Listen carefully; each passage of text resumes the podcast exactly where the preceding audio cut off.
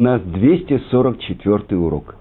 И мы начинаем учить третью, я бы сказал, Мишну, но это Барайта. То есть дополнительный э, вариант Мишны. И это мы уже говорили, что вся шестая глава – это Барай тот. Бар – это сын, и бар – это внешний. Итак, мы учим. И не сказано, кто этому учит. Тана, автор нашей Мишны, э, Барайты. Аломет Михаверо Перекехат, о Аллахаихат, о Пасукехат, о Дибурихат, Вафилу от Ихат, царих лингогбок кавот. Шекен мацину ведавида мелех, мелех Исраэль, шело ламат миахитофель эле шней дворим белеват, векаро рабо אלופו ומיועדו, שנאמר, ואתה אנוש כערכי, אלופי ומועדי. מיועדי. И давайте остановимся и переведем. Тот, кто выучил от друга одну главу, имеется в виду Мишны, или один закон, или объяснение одной строчки, или одно высказывание мудрецов, и даже одну букву, обязан вести по отношению к нему уважительно. Вот ведь мы нашли, что царь Давид, царь Израиля, который не выучил от Ахитофеля, но только двум вещам, а он называл его мой учитель, мой воспитатель, мой друг, как сказано в псалме царя Давида, это 55-й псалом, 14 строка – а ты, муж, достоинством равный мне. Это говорит царь. Мой воспитатель и мой друг. И из этого учит Тана Кальвахомер. Кальвахомер – это из легкого учим трудное, из э, как бы легкого тяжелое. Что значит? Если в таком случае, когда царь, который Рамбам пишет, он должен каждого называть по имени, без всяких титулов, чтобы на всех был страх перед ним. А он его называет «мой учитель», рабо. Да. Тем более Кальвахомер. ועלו דברים קל וחומר, ומה דוד מלך ישראל, שלא למד מאחיתופל אלה שני דברים בלבד, קראו רבו, אלופו ומיועדו, הלומד מחברו פרק אחד, או הלכה אחד, או פסוק אחד, או דיבור אחד, אפילו אות אחד, על אחד כמה וכמה, צריך לנהוג בכבוד. Переведем то, что здесь дальше сказано – Отсюда мы учим Кальвахомер. из того, чему научил наш царь Давид, мы учим тем более, если так вел себя царь Давид, то тем более, э, если человек выучил от своего друга одну главу, один закон, а, одну строку истории или одному высказыванию мудрецов, и даже одной букве научился от него, правильно, то, что написано, такая буква, а не такая, во сколько раз больше он должен оказывать знаки уважения своему другу. Э, и почему? Продолжаем Миш, э, Барайту. Вейнковод эле Тора – а почет – это и есть слова Торы. Шенеймар, как сказано в притчах царя Шлома, «Квот хахамим инхалу» – почет унаследуют мудрецы. «Утмимим ингалу тов, а непорочные унаследуют добро. Вейнтов эле Тора, а добро – это только Тора. Как сказано, это тоже сказано самым мудрым человеком, который был в мире, царь Шлому, «Килекахтов натати лахем, торати альтазову». Потому что приобретение хорошее дал я вам. Мою Тору не оставляйте. И здесь, э, в этой барайте, заключены, казалось бы, очень трудные для понимания вещи. Первый вопрос.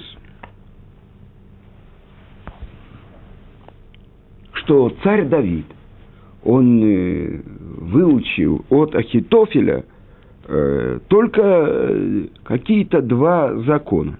И он называл его учителем, другом, воспитателем.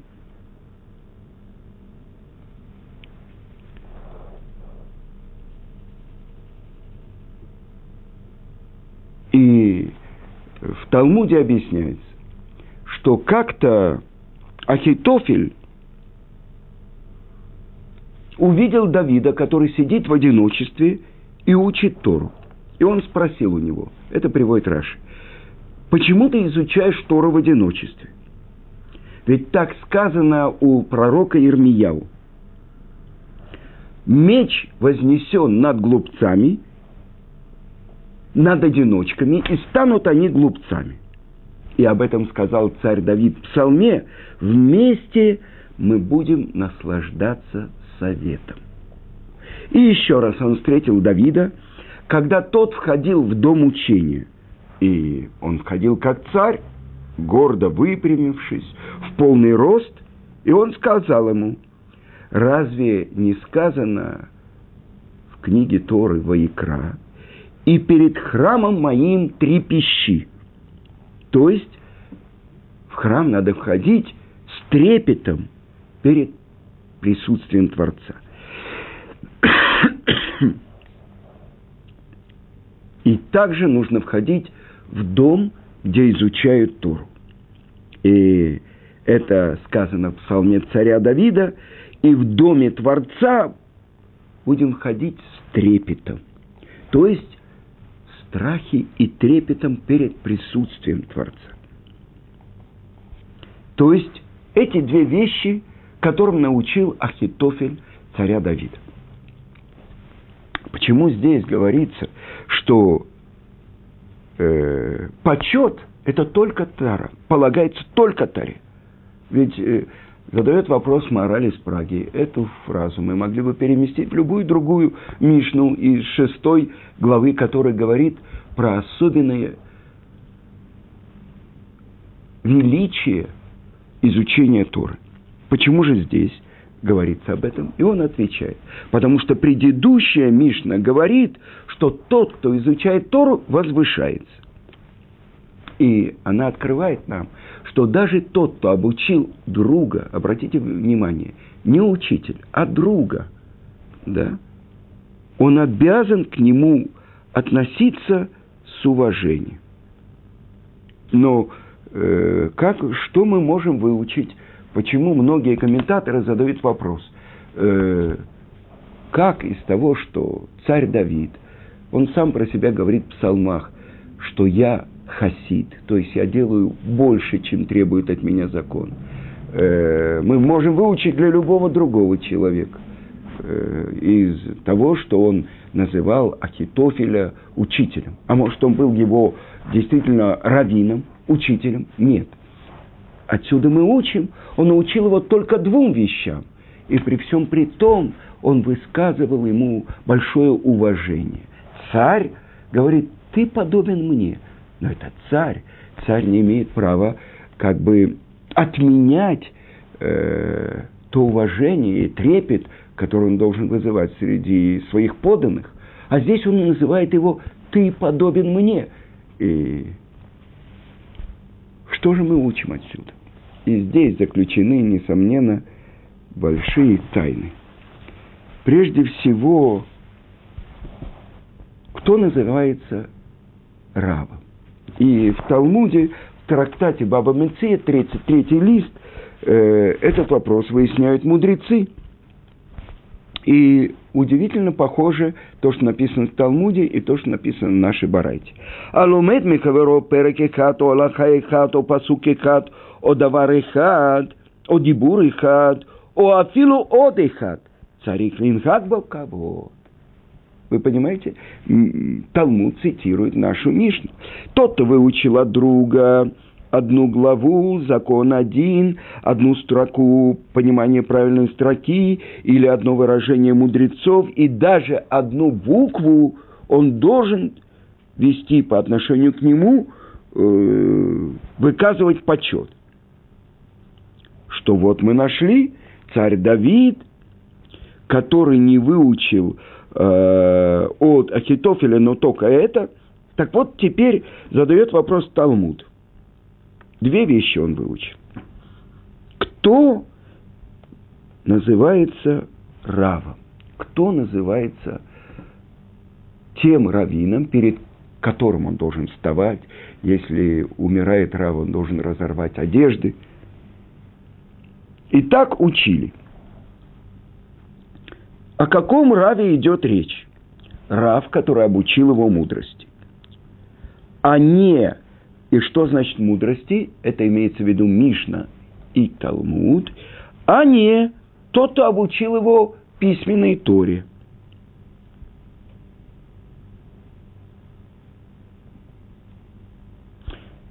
Э, даже не Мишне, а объяснению Мишны, то есть Талмуду. Так говорит Раби Мир. Рабиуда говорит, каждый неважно, какую часть Тора он учил, то, что является основой его мудрости, от кого он получил большинство своей мудрости. Это может быть Пятикнижие, это может быть пророки, Писание, это может быть Мишна, э, тем более э, Талмуд или тайные части Торы. Так говорит Рабиуда. То есть тот, от кого он получил большинство своей мудрости. Раби Йоси говорит, даже если он не осветил его глаза, но только в одной Мишне, объяснил ему одну Мишну, и это называется рабом. И Рова говорит, что был один раб, раб Схора, который объяснил ему очень трудное место из Седера Кодшим, это пятый раздел Мишнайот, что такое Зоама Листрон. Это такой э, э, предмет был в храме. Им снимали то, что сейчас мы бы назвали шумовка. То, чем снимается накипь, э, когда варилась э, часть э, жертвы.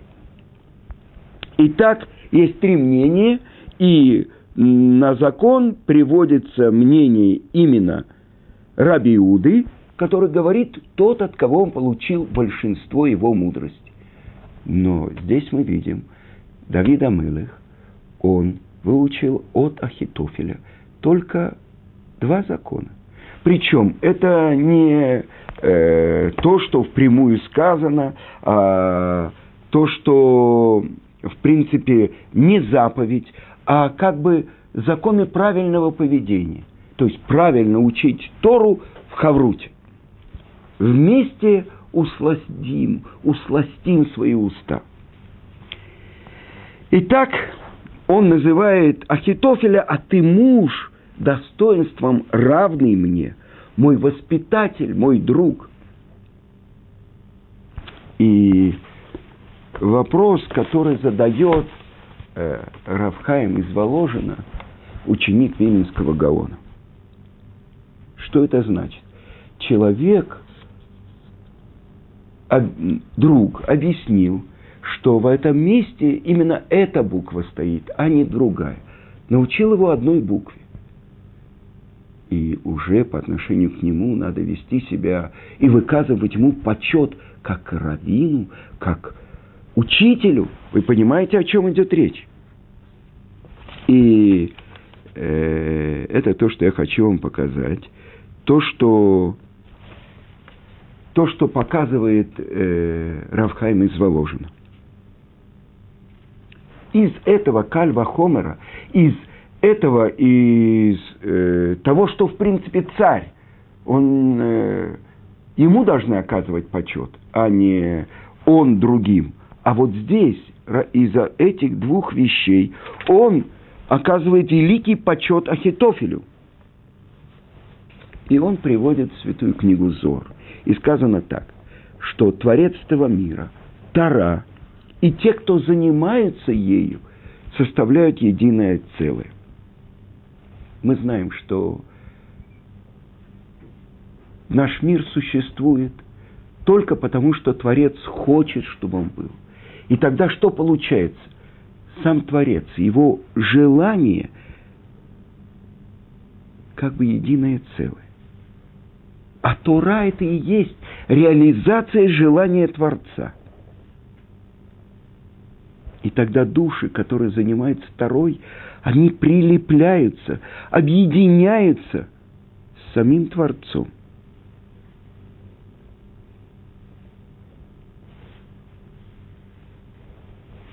Потому что Тора называется деревом жизни.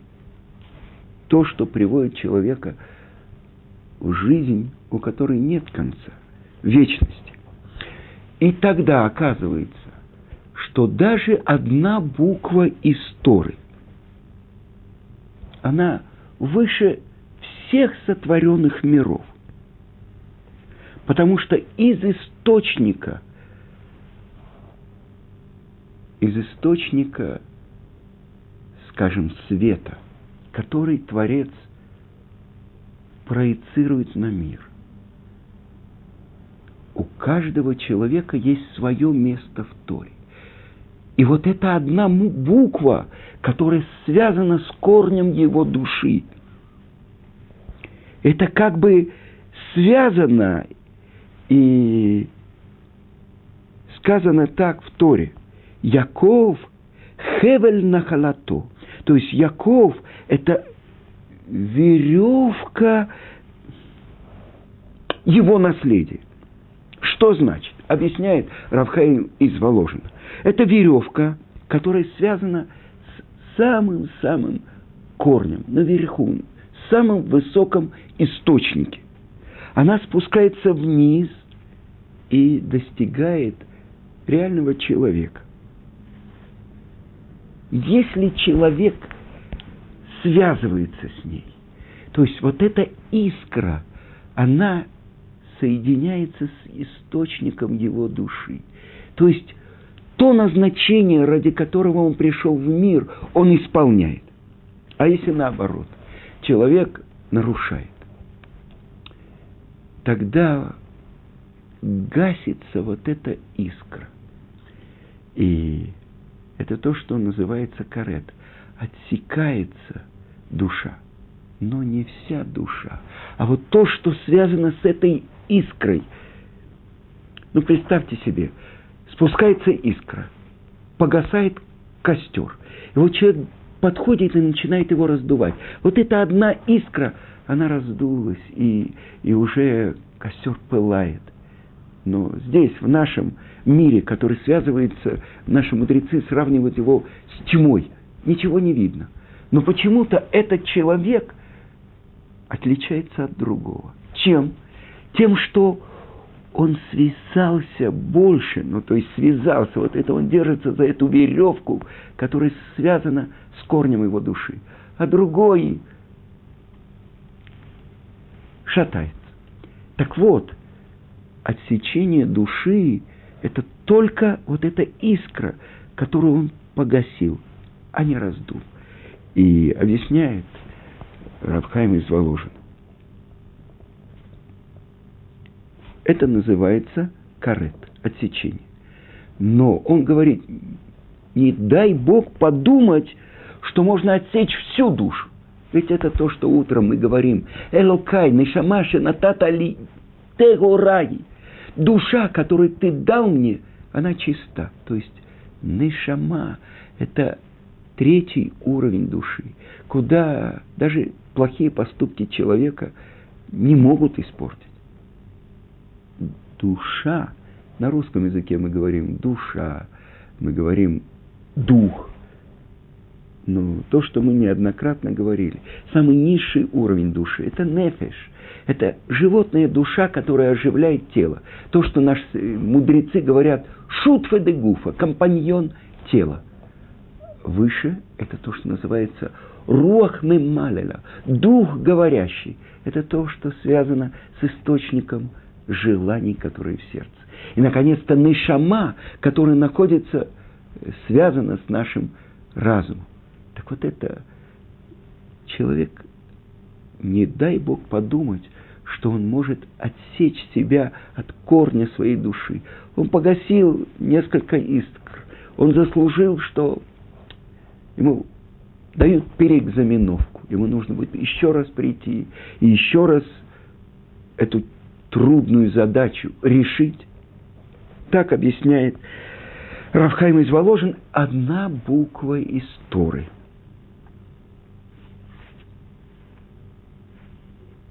И это то, что он говорит, написано у пророка Ишаяу. Леймор ли асурим цеу. Говорит заключенным, выходите. Улашер бехошех и галу. А те, которые в темноте, откроется свет им. Объясняет он, о чем это говорится. Что человек, который спотыкается, он может упасть в лужу, запачкаться. Это дух нечистоты, это дурное начало, которое окружает святость. И это то, что можно было бы перевести как кожура, клепот. Они окружают святость. Ведь вспомним, что первым родился Исав, а потом только Яков. И он собрал всю нечистоту Исав, а только потом пришел Яков. То, что написано в Торе. И был вечер, и было утро, день один. Сначала тьма, а только потом свет. Так вот, так же, как кожура или у ореха это твердая кожура, клипа. Она окружает плод.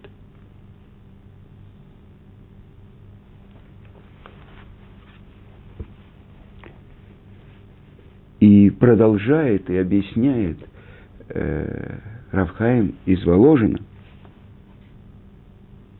что в святые уровни всех миров духовных, которые над нами, туда входит обвинитель, как написано в святой книге Зор. Невозможно есть плод, представьте себе орех.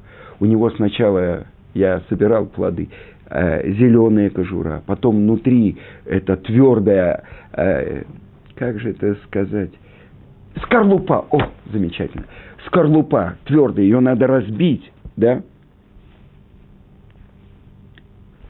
Так приводит святая книга, Зор, вот это и есть клипа, которая окружает плод или святость. И так сказано там, что, я прочитаю, Зивхей Элоким Руах Нишбера. Благоприятная жертва перед Творцом – разбитый дух. О чем это говорится? Объясняет святая книга Зор. Это когда разбивается дух нечистоты, рух тума, которая окружает святость. И это то, что говорит пророк Ишияу, заключенные, выходите. А те, кто находится в темноте, выходите на свет, освобождайтесь. Тогда это то, что объясняет Равхайм из Воложин, одна буква. Именно тот друг, от которого он выучил одну букву. То есть он помог ему раздуть эту искру, которая связана с корнем его души. Больше того, вы понимаете, он должен вести себя по отношению к такому человеку с почетом. То есть, оказывается, что каждая буква Торы – это мецва. Каждая буква. Если я неправильно выучил, если я неправильно понимаю слово, а мне его объяснили, тогда я связываюсь с моим источником. И это то, как человек учит Тору. Если человек правильно учит Тору, он не может не меняться. Потому что он как бы переходит со ступеньки на ступеньку, поднимается в этом огромном здании, которое называется его собственная душа. А если мы видим, человек учит Тору и не меняется, значит, он неправильно учит. Тору. Больше того, задает вопрос Равхайм из Воложина. Но ведь написано в трактате Санедрин, каждый еврей есть у него часть в будущем мире. А вот эти, у которых нет части в будущем мире. И один из них – Ахитофель. Вы понимаете? А царь Давид, который выучил от него только две вещи, он называет его ты подобен мне, ты мой раб, раб, ты мой учитель, ты мой воспитатель. Давида Мелех сказано, что он обладал такой святостью, э, все решения аллахические Давида, закон как он. Он заседал в Санедрине. И с другой стороны, Ахитофель, про которого сказано – что у него нет части в будущем мире. И при всем при том, царь Давид выучил у него как бы два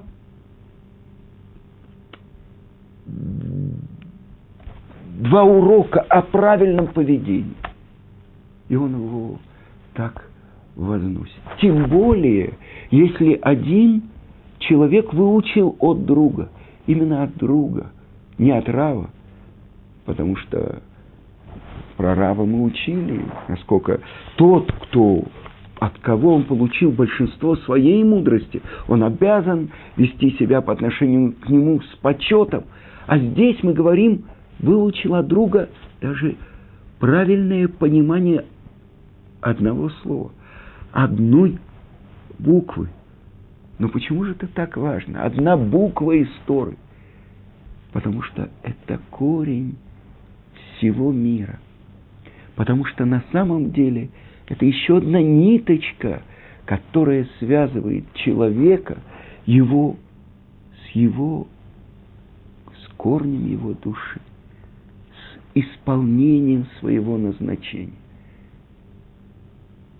И это объясняет Тана – что только это называется почет.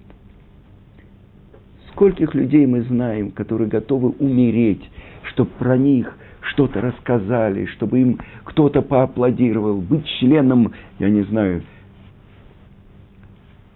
израильского парламента и так далее. На какие э, вещи люди не идут, э, какие нарушения не делают, но только чтобы попасть на полосы газет и так далее. Здесь открывается, что настоящий почет – это только Тора. Вы понимаете? Кому мы аплодируем? Самым известным певцам, самым известным футболистам, э, самым известным ученым. И вдруг оказывается, что человек может быть даже лауреатом Нобелевской премии и не исполнить своего назначения. Как? Вот что открывает нам Тана. Одна буква из Торы может помочь человеку выполнить свое назначение, ради чего его душа была спущена в этот мир. Вы понимаете, насколько понимание Торы далеко от того понимания, которое на стадионах. Вот это герой, он забил больше всего мечей. Вот у него голова такая крепкая, он головой забил мяч. И вдруг оказывается, что одна буква Торы всех денег в мире недостаточно, чтобы дать плату за одну мецву. Открывает наш Тана и объясняет это Равхайм из Воложина, что одна буква Торы – это может быть самое важное, что человек сделал в своей жизни. Он понял, он раздул эту искру, он выполнил свое назначение.